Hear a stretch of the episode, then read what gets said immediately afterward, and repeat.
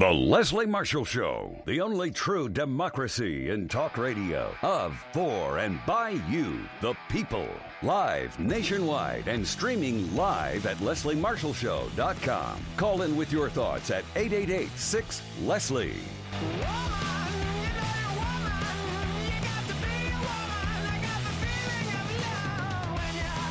All right, everyone, this is Maggie Thompson with Generation Progress. Welcome to the Leslie Marshall Show. This hour coming up, we are going to be talking about college and higher education and what's happening on Capitol Hill. Um, there's a lot of nasty stuff, but in the second part of the hour, there's actually some good bipartisan stuff moving for veterans on the Hill. So we're really excited to talk about that. Stay tuned. Um, here in the studio with me to talk about what's going on with the House Republican budget and what that means for Pell Grants and all the other programs that are really important to us is Sara Garcia. She's a research associate here at the Center for American Progress's post secondary education team. Welcome, Sara. Thank you. I'm happy to be here. So, you know, we talk a lot about some of these programs that um, Capitol Hill is considering as part of the, the budget right now and mm-hmm. what they do for people. And one of the biggest things that we've been concerned about um, with our organization is the Pell Grant. So I know there's a ton of listeners out there who probably relied on the Pell Grant to go to school, but can you just talk, you know, from your perspective about why Pell is really just so important as the cornerstone to our sort of student aid programs? Yeah, absolutely. I mean, the Pell Grant is one of the most critically important resources that students have, especially low income students, to go and attend college. Um, you know, in 2015 alone, 8 million low income students attended college with the Pell Grant, uh, which is a huge chunk of folks. And uh, not only that, but, you know, Pell Grants are really vitally important for students of color. Mm-hmm. In 2012, 61% of black students and 50% of Latino students relied on a Pell Grant to go to college. So this is like not only important from an access standpoint, but an equity standpoint. Mm-hmm. A Pell Grant is so, so important to increase access as well as equity in higher education. Um, 62% of women rely on Pell Grants to go to college. So again, it's like one of those things that really is a cornerstone for ensuring that folks who really need to go to college and are relying on a degree can actually have a shot at getting it. Totally. And one of the things that you said about equity, I think that that's just such an important reason why Pell in particular mm-hmm. is. Uh, you know, a real program because it's, a, it's an equalizer, right? Yeah. So if you didn't um, go to a school that had the fancy AP programs, or maybe your school district wasn't super well funded. Yep. Um, none of that really matters. It doesn't matter if you didn't have those fancy extracurriculars on your resume. This is something that's going to help you get to college. Yeah, definitely. And it's you know it's really crazy that they're going after this program. I mean, it is such an important program. Yeah, exactly. So I mean, I know there's a ton of bad stuff in the Republican budget, and yeah. just looking at the House markup today, there's a whole lot to dig into. But yeah. let's start with Pell because it's the cornerstone. Can you you t- walk us through what the Republican proposal is and what it will do to the Pell program? Oh, yeah, here we go. Uh, so, uh, very similar to Trump's budget proposal, uh, the House proposed to sort of freeze the maximum Pell Grant award um, at its current level, which is $5,920 for the next 10 years. Um, and that's super problematic because yeah. uh, if tuition trends continue, you know, they're continually rising, um, and the Pell Grant remains frozen at its current level, the max Pell Grant award would cover only 23% of the cost of attendance by 2026. Um, and it's it only covers 30% today. So slashing that even more is is crazy. It's not really a good chunk of change if you can't really cover the majority of your cost of tuition. Um, and more than just freezing the Pell Grant, the House budget also called to cut 3.3 billion from the Pell Grant surplus, which is kind of like a rainy day fund uh, that can cover future cost increases in the program. So um, you know, it's important to know that like although cutting that rainy day fund wouldn't result in immediate cuts for students, it would drastically weaken that aid program's long-term stability, which would mean fewer awards in the future and fewer students getting that aid and fewer dollars going to students that need it. Um, so that's you know, it's kind of where we're at right now. Yeah, and it just that last part is is so nuts to me because it seems like this is a program we know works. It's mm-hmm. so important. It's used by so many people, and yeah. to to destabilize it, and you know, as I understand it, it's something that then would change it from sort of a steady funding stream to something that every single year Congress would have to decide yeah. how they're going to fund Pell, and they're going to have a fight about it, and yep you know, I, I, don't know about you, but I'm just a little skeptical about this Congress's ability to functionally do that year after year. yeah, I would agree with that. but then, I mean, another thing that you said about college costs spiraling mm-hmm. is just insane to me that they think, you know, well, we're going to freeze this aid and yeah. surely college costs just won't go up because, you know. Yeah. They, not like they haven't gone up over 1100% in the last 30 years. Yeah, definitely. and the buying power of Pell has gone down. You know, back in, you know, 20, 15 years ago, Pell Grant covered a lot more than it does today. And, you know, it already only covers 30%. So to, you know, to raid those funds is, is crazy. Exactly. And I, I know that, um, you know, it seems like for a lot of people, there is so much going – up in terms of their costs, whether that's healthcare, mm-hmm. and we know that the Hill is not really helping with that either. Yeah. Um, and, you know, all of those medical costs, college costs, um, and wages just aren't keeping up. And I, you know, it seems like this is another thing that is just going to really chisel away at people's ability to you know, live a middle class life with the yeah. wages that they have. Yeah, this budget overwhelmingly hurts the students with the greatest needs and the students that are the most vulnerable. Um, and it kind of just goes against the mission that we have in higher education to sort of give students that that step into the middle class. Um, and it just doesn't really like reflect our values at all or the values of like what higher education is meant to stand for. Yeah exactly. Was it I, am forgetting i might get this wrong was a Horace Mann that called education the great equalizer? It was yeah something you know, like that. We'll go with that. but if, if, if more people, especially low income people, aren't able to access it, it seems like we're just destroying that promise. Yeah, definitely. I mean, the budget kind of comes, in my mind, like dangerously close to completely shutting the door on access and opportunity uh, for students that need that opportunity mm-hmm. most. I mean, you know, we already hear so many stories of students struggling to, to pay for tuition and they have to work full time to do it. And if we're cutting at that aid, we're going to have more and more students who aren't going to have the opportunity to complete a degree because they won't be able to afford it along the way. Yeah, absolutely. And if folks have questions um, for Sara about the budget, what this does, and what this means, um, feel free to call in. The call in number for questions is 888 6 Leslie. That's 888 653 7543.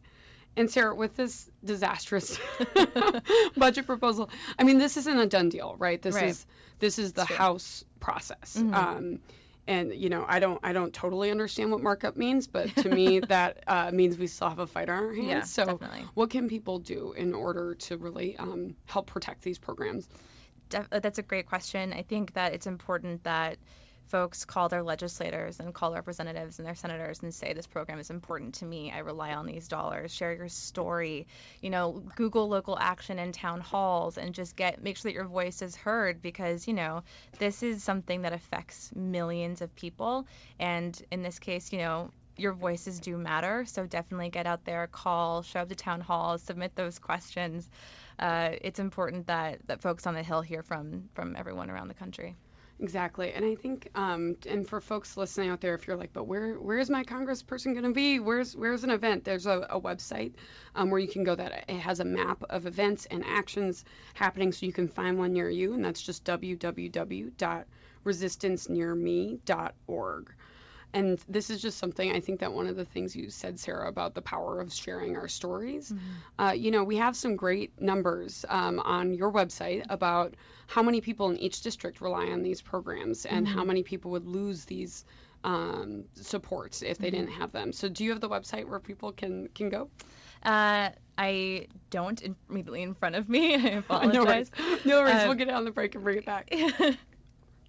um, well, I think that one of the things that um, people need to uh, really just be thinking about is the magnitude of uh, these cuts and how many people rely on these programs. I think mm-hmm. that a mm-hmm. lot of um, representatives are, are lowballing and yeah. underestimating the impact of uh, these these cuts on their districts. Yeah, definitely. Again, you know, over 8 million low income students use a Pell Grant to attend college. And you break that down at the district level, that's hundreds upon hundreds in each congressional district that rely on, on these Pell Grants. So it's important. Absolutely.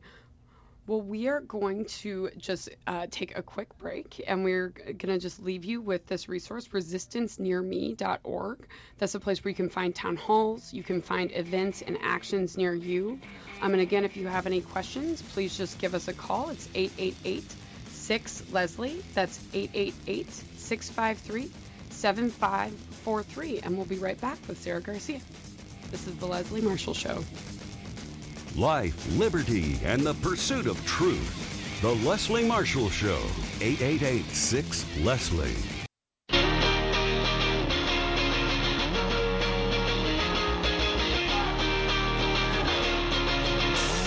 everyone, welcome back. This is Maggie Thompson with Generation Progress. I'm here in the studio. This is the Leslie Marshall Show. Um, I'm here this hour and we're talking about the House Republican budget and specifically, out of all of the bad things it does, what it means for higher education and our families and our ability to f- afford college and pay off our student debt. Um, if you have questions during the hour, feel free to call in. That's 888 6 Leslie. Um, and I've got Sara Garcia. She's a research associate on the post secondary committee back from the break. Um, Sara was just walking us through some of the devastating cuts to the Pell program officially, but that's not all that is cut when it comes to higher education in this budget. Um, but before we start walking through some of that, we have a caller on line one. Um, we've got Ishmael from Manassas, Virginia. Um, Ishmael, what's up? Do you have a question? Yes, uh, thanks so much for taking my call, Maggie, and greeting to you guys. I wanted to say this is a perfect example of how the public want to destroy education. They want everybody to be on a student's loan, so they're oligarchs and their cronies, you know, make money. You know, a couple of weeks ago, you guys were talking about um, Betsy DeVos canceling the uh, uh, um, adult education, uh, uh, you know, the, the the night school that that people that borrow money from some uh, uh, to go to night school, and she canceled the the forgiveness program. Right, right. And it, yeah, and the problem is she has a students loan company, so that's Yeah. she, which I don't understand. And she has, and and this could be an example why she's maybe signing on to this because she has a students loan company, a students loan where people borrow money to go to education. She owns a company, so she's benefiting. So it's just absolutely a perfect example of the hypocrisy of Republicans. They tell people lift your bootstrap, you know, lift yourself up, educate yourself, improve yourself, but they cut all these programs. And Paul Ryan, when his father passed away, he benefited from the same program. If Mm-hmm. it wasn't for this program, he wouldn't be not be able successful. You know, and, and it's just absolutely ridiculous. And my question to you guys is, what stage are we at right now, and when is when is it going to be in effect? That's a great question. So, luckily, um, as we kind of mentioned earlier, the budget, this isn't a done deal. Uh, we have a lot of fight ahead, so we can definitely push back on this. Um, but this is kind of sort of an alarming agenda setting for the things that they're going to try to push through uh, in the coming years. So, again, luckily, this is not a done deal, uh, but this is an alarming, alarming sort of set of standards that they're going to try to sort of like live by in the next couple of years when it comes to the budget for higher education. So, definitely go out there and, and resist this agenda because it is really terrible. Yeah, and Ishmael, I know we said it before the break, but definitely check out resistancenearme.org because that'll have some events. I know there's a lot going on in Virginia, especially. And thank you so much Thank for the call. Thank you. Well, you know, we talked about Pell Grants, but then Sara and I were talking during the break about another thing that this uh, budget cuts, and something that we both, um, honestly, probably wouldn't be sitting in these chairs without, without, which is the work study program. Yeah. So, Sara, can you walk us through what the budget does, but also, um, you know, what this did for you? Never mind the thousands of Americans that rely on work study. Yeah, no. So what uh, budget proposals, like especially Trump's budget proposal, sort of put forth was to cut the federal work study budget in half, um, which is super scary. The work study subsidizes employment for nearly 700,000 students nationwide, and that includes jobs on and off campus. Um, and it's a, like a really important way that students get some extra dollars to help pay for classes and books and to just attend college in general. So, um, another really critical thing to mention about work study is that um, it's sort of if you're have work study, you're automatically eligible for the Supplemental Nutrition Assistance Program, also known as SNAP, which is a food assistant program. Um, like food stamps. And uh, so it's kind of depressing given that, you know, half of college students today struggle with hunger, including many who already receive SNAP benefits. So that's sort of another tier of this issue. Um, but work study, you know, much like the Pell Grant, is a really important source of funding for me. If it wasn't for work study, I never would have been able to go to college. And I was really fortunate to have uh, a really great experience and the person who sort of vouched for me to get admittance into my college uh, sort of gave me the opportunity for a job to work with him and mentored me um, and sort of advocated on my behalf throughout my college experience. And if it wasn't for that, I would not be sitting in this chair today. And I certainly would never have been able to afford, because uh, I went to a private a private school, so I never would have been able to afford exactly. tuition. Yeah.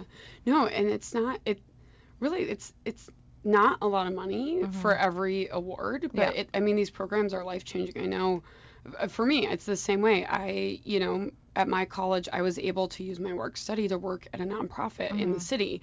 Um, shout out to Wellstone Action, mm-hmm. grassroots organizing training for young people. And here I am, uh, 10 years later, still working to organize young people, train them, give them the, them the skills they need. And that is solely because I got that opportunity through my work study program and 10 years later, my boss at Wellstone Action hired me to work here at the Center for American Progress at Generation Progress. And I literally would not be here if it wasn't for work studies. So, you know, it's it's not a lot of money for the benefits that that program mm. really gives people, and it's just um, really short-sighted for them to cut that program. Definitely, most definitely. And I know there's another program that we both relied on. I mean, they're just cutting everything, folks. Yeah, it's really depressing. Um, we're just going through the list here.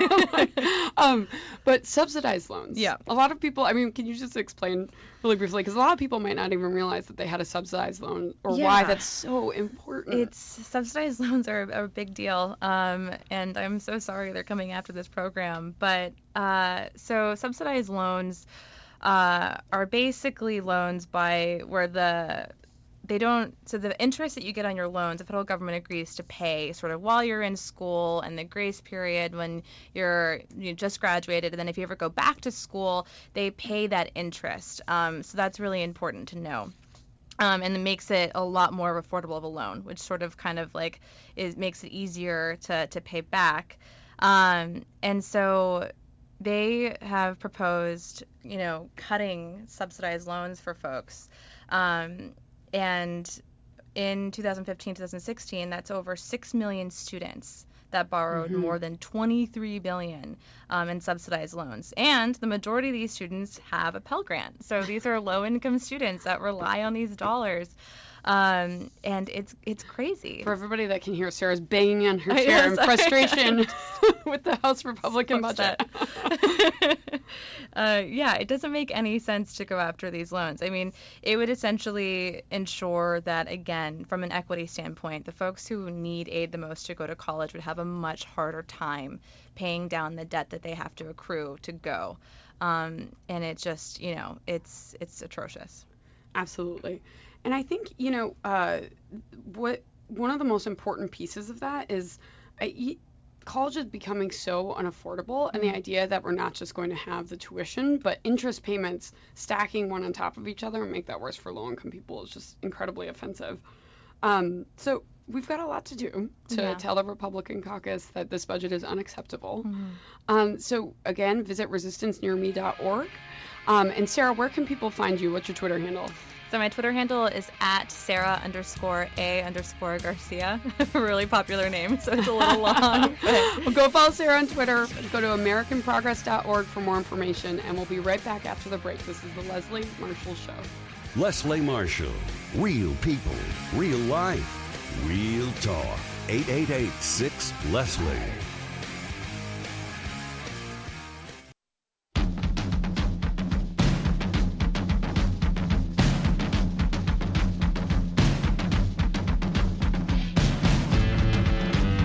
All right, everyone, welcome back.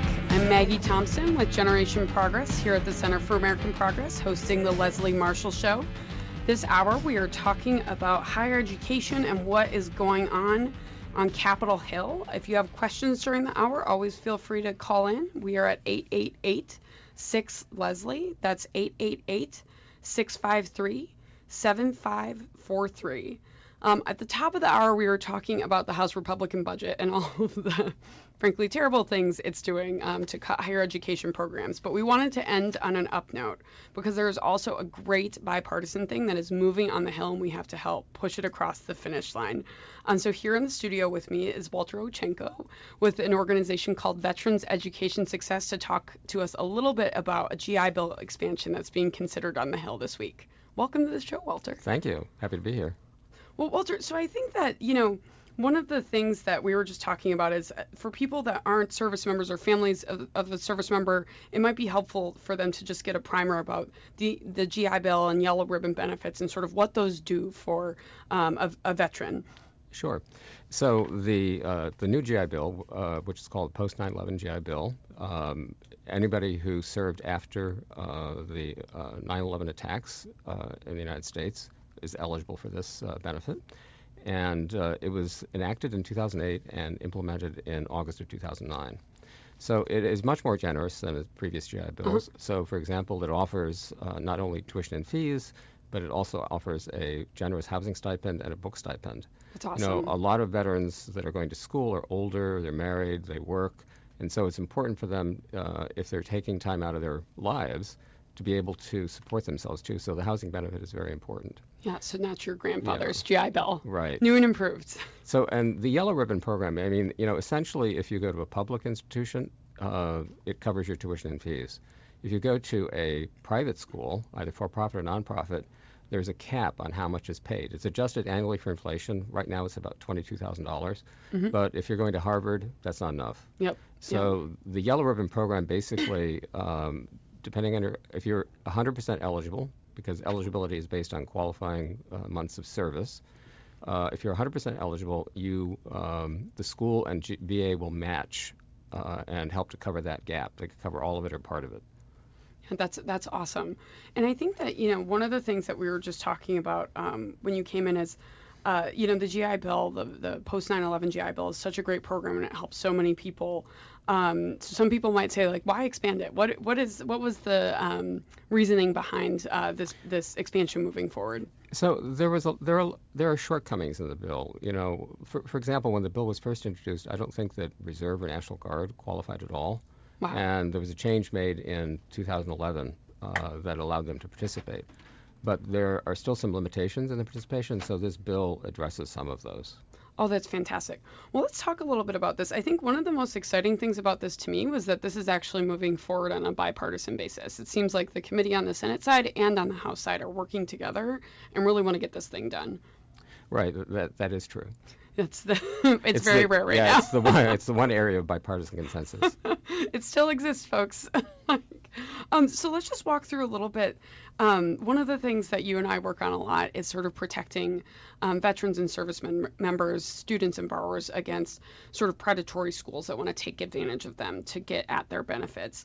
Um, you know, we've seen with the closure of ITT Tech and Corinthian, a lot of students left on the hook um, for their student loans, but there was a really important um, part of those closures and what happened to those students that um, we really needed to fix with service members. So could you just talk through that section of the bill and what what this means for service members that maybe got screwed over by a predatory school? Sure. For a couple of years uh, since uh, Corinthian closed. Uh, there's been a general discussion on the Hill about restoring benefits uh, for people who were at closed schools. Um, it's an expensive proposition, and um, last Congress there were several proposals which were frankly skimpy. Uh, essentially, what they would have done is they would have restored benefits for the term uh, you were enrolled in when the school closed. Mm-hmm. So you might get like four months worth of eligibility back. And the way the proposals were written, they actually didn't benefit anybody who went to ITT because ITT didn't close during a term; it closed in between terms. Mm-hmm. So these were, you know, issues with uh, legislation from last Congress. So, as it turns out, what was actually included in the House bill is a version of one of these um, uh, proposals that really had defects. Um, you know, I think uh, there, there was another proposal by Senator Luke Messer, I'm sorry, Representative Luke Messer from Indiana, uh, which would have restored full benefits. Uh, but that wasn't what was incorporated into the House bill. I think uh, when the bill was actually published and people realized what was in it, they started scrambling to see, you know, this doesn't really seem fair. We're giving, putting a lot of dollars into mm-hmm. improvements for for uh, other people who haven't yet gone to school, uh, but we're not really taking care of those who really kind of were swindled out of their benefit. Yeah, and just to zoom out a little bit for for people that maybe aren't familiar with uh, schools like ITT Tech and Corinthian and sort of the for-profit college industry. Um, you know, these are really predatory institutions. A lot of them are publicly traded company. I personally don't think higher education is something should be making, you know, companies should be making big bucks off of, but this sector exists and um, you know, could you just talk about like some of the things that you've seen in terms of the misrepresentations or things that veterans you work with have had to go through because of some of these schools? Sure. Um, you know, I, will give you a, an example from a veteran that we've uh, actually worked with. Um, so this individual went to Brown Mackie Nursing School in, mm-hmm. um, I think, in Missouri. Um, he, he was. It's interesting because he was actually for nine months a recruiter in ITT, and he told us that I should have known that I should really be careful. But he kind of was taken in by what he was told by Brown Mackie. And what he didn't realize when he enrolled is that it was only provisionally accredited. Now, this is important because if you're going to a nursing program, to order to practice nursing, you have to take the nursing licensing exam. And all the time that he was enrolled there, the school kept telling him, you know, don't talk to the accreditors when they come because if we lose our accreditation, you're screwed. Um, and on top that's that, that's a bad sign. If yeah. anybody's at a school that's telling you that right now, reach out to Walter and his organization. Another problem that he found is is that you know he was getting uh, student financial aid. You know this is an annual process. So um, after his first year, he went to this he went to the financial aid office and said, you know, I know it's time for me to fill out the FAFSA again. And they said, oh, don't worry about that. We've already done it for you. Well, that's fraud. I oh. mean, you know, you can't you can't fill out the FAFSA for someone and sign it for them without their mm-hmm. uh, consent. Mm-hmm. And just and really, I think for people to understand why schools do this, there's a, this is the profit incentive at work. They're they're signing those pa- papers so they can get that loan money, that Title IV money, that GI Bill money in the door, whatever type of benefits a student is eligible for. Um, they want that as a, as a revenue source. So it's really a um, misaligned set of incentives when you have a school that's interested in making money. Yeah, I mean the, the business model of these schools is, is basically called churn. They don't mm-hmm. care whether you stay because once they've gotten your money, Yep. They'll go out and they, and they spend enormous amounts on recruiting, very little on instruction, and so they'll just go out and recruit more people to replace you. That's right. That's right. And I think that's one of the the things that if if uh, if the school that you're going to has some really flashy com- com- commercials, or um, we know the University of Phoenix, for example, has a had a big stadium deal to name the University of or, or the Arizona Cardinals, I'm sorry, uh, football stadium. I think they paid over 150 million dollars for that those naming rights, but they don't have a football team. So those types of things, you know, um, when a school is spending money on flashy advertisements and stadium deals, they're probably not um, spending their money on tuition and instruction and making sure that uh, you're getting the best education product. Um, I know we've worked with a couple of students that said that their instructors were teaching them with YouTube videos, or maybe would forget which course they were supposed to be teaching halfway through the semester because things were changing on, on a rolling basis. Or they don't show up and there's substitutes, and, and you know rather than having a consistent teacher for the whole course, they have you know a series of substitutes who don't really know much. Yep, exactly. So there's a lot to be done to make sure that you know our, our service members earn these benefits and they should be able to take their GI Bill and get a quality education. Um, so that's one element of this is if you were ripped off by your school um, when they close, this uh, um, is a path for service members to get their GI Bill benefits restored. Um, but that's not that's not all it does. That's that's for folks that are sort of have been through the ringer and gone to a bad school process. But there's a lot of other great things in this bill that make the, that expand the benefits and also make them more flexible for service members. So could you talk through just a couple of the other things this bill does? Sure. Uh, I think one of the first things I'd mention is that uh, the nickname for this bill is the GI Bill Forever. And the reason oh, is because. I didn't even uh, know that, Walter. yeah. the reason is because uh, currently there is a cap. Uh, you have to use your uh, post 9 11 GI Bill within 15 years. So this bill removes the cap for people, for individuals who start using the benefit after it's enacted. Mm-hmm. So, you know, if later in life you decide that, you know, you need some re-education, you're able to, to use the benefit. Um, or know, for example, um, you know, if you're on, on, active duty, you can transfer your um, uh, benefits to your spouse or your dependents. And this bill would um, basically allow those individuals. I mean, if, you know, if you're 30 years old and you have a five-year-old son, they're not going to use that benefit right yep. away. Mm-hmm. So. No, exactly. And I think one of the things as I was just reading um, some of the testimony of people really um, pushing for that particular part of the bill was also just, you know, some um, you know, veterans are, uh, you know, if they're suffering from PTSD, if they just aren't ready to go back and get that education, that this gives them the time that they need um, to, you know, not lose their benefits, not Right. rush themselves into something they might not be set for. Right. Um, so, I mean, I think uh, it also um, expands sort of the um, ability for families of the fallen and other sort of um, folks to to access GI Bill or Yellow Ribbon benefits. Is is that right? Yes. So, uh, for example, um, there's a part of the GI Bill where if you're a survivor, uh, so your your parent uh, or parents were killed in action. In fact, someone we work with at a great organization called Transition Assistance Program for Survivors, both of her parents were killed. Wow. Uh, so um, you know she used their the, uh, their GI Bill benefits to go to school. She went to American University, got a great degree. Um, so essentially, this will open up the Yellow Ribbon program to survivors also. So currently, they're not eligible for the Yellow Ribbon program. So you know, if you go to American University, it's pretty expensive, and so you know, um, this person I know at TAPS actually had to take out loans. But in the future, you know, the school will be able to participate in the Yellow Ribbon program and help close that gap. That just seems right and Right. common sense. Right. this, well, hopefully shouldn't be controversial.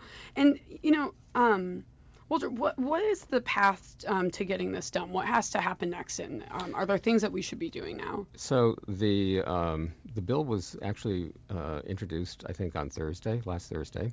Um, there was a hearing, legislative hearing yesterday evening at 7:30. Um, there was a lot of back and forth, a lot of concern, for example, about the restoration of benefits provision that was so skimpy. Um, so the uh, House has already, um, I think, released a, uh, a modified version, so, sort of a substitute. There will be a committee markup on uh, Wednesday, and um, I'm not sure exactly what the schedule is for the uh, for the for the bill to go to the floor, but probably uh, either later this week or sometime next week. All right, so fingers crossed it'll get done fast. And in the meantime, the Senate is uh, also working on uh, parallel provisions. I, I think there's a lot of agreement. Um, I think there's some disagreement, for example, on uh, the restoration of benefits um, and um, some other provisions that are of concern because it looks like it opens the door to predatory schools. Yeah, no, absolutely. And it and it just seems again, that's a I, I hope they make that fix because I think it's it's common sense that if you served your country and you had this benefit and you went to a school that ripped you off, you should be able to take those benefits with you and go somewhere that'll give you a quality education. Um, so uh, Congress, let's let's get that part fixed, and then we'll be really excited about this one and all the great Right. things it does. Um, and I wanted to go back um, before we wrap up here, Walter, to something that you said about um, the student that you worked with that had to take out loans um, anyway, um, despite the fact that she had these GI Bill benefits. I think that one of the things uh, we've found is that most people think veterans are set um, and don't have to take out loans when they go to school because of the GI Bill, but college is getting so expensive that that's just not the case. We talk a lot about the student debt crisis, and that is absolutely something that is affecting the veterans and service member community. Yeah, you know, I, I think one thing that has happened, um, you know, is that the G- new GI Bill was implemented in, in uh, August of 2009. Since then, I think fewer veterans have had to take out loans, but that doesn't mean that veterans aren't taking out loans. Um, you know, I, I mentioned that there are qualifying levels for the program. So if you only serve 90 days after uh, 9/11, you're only eligible for 40 to 50 percent of the benefit. That means you get 40 percent of the tuition, 40 percent of the housing benefit, and 40 percent of the book stipend. So there are individuals, about 30 percent of uh, GI Bill users through 2015 were only eligible for um, 30 percent were not eligible for the full benefit. Um, so there are individuals who might have to borrow.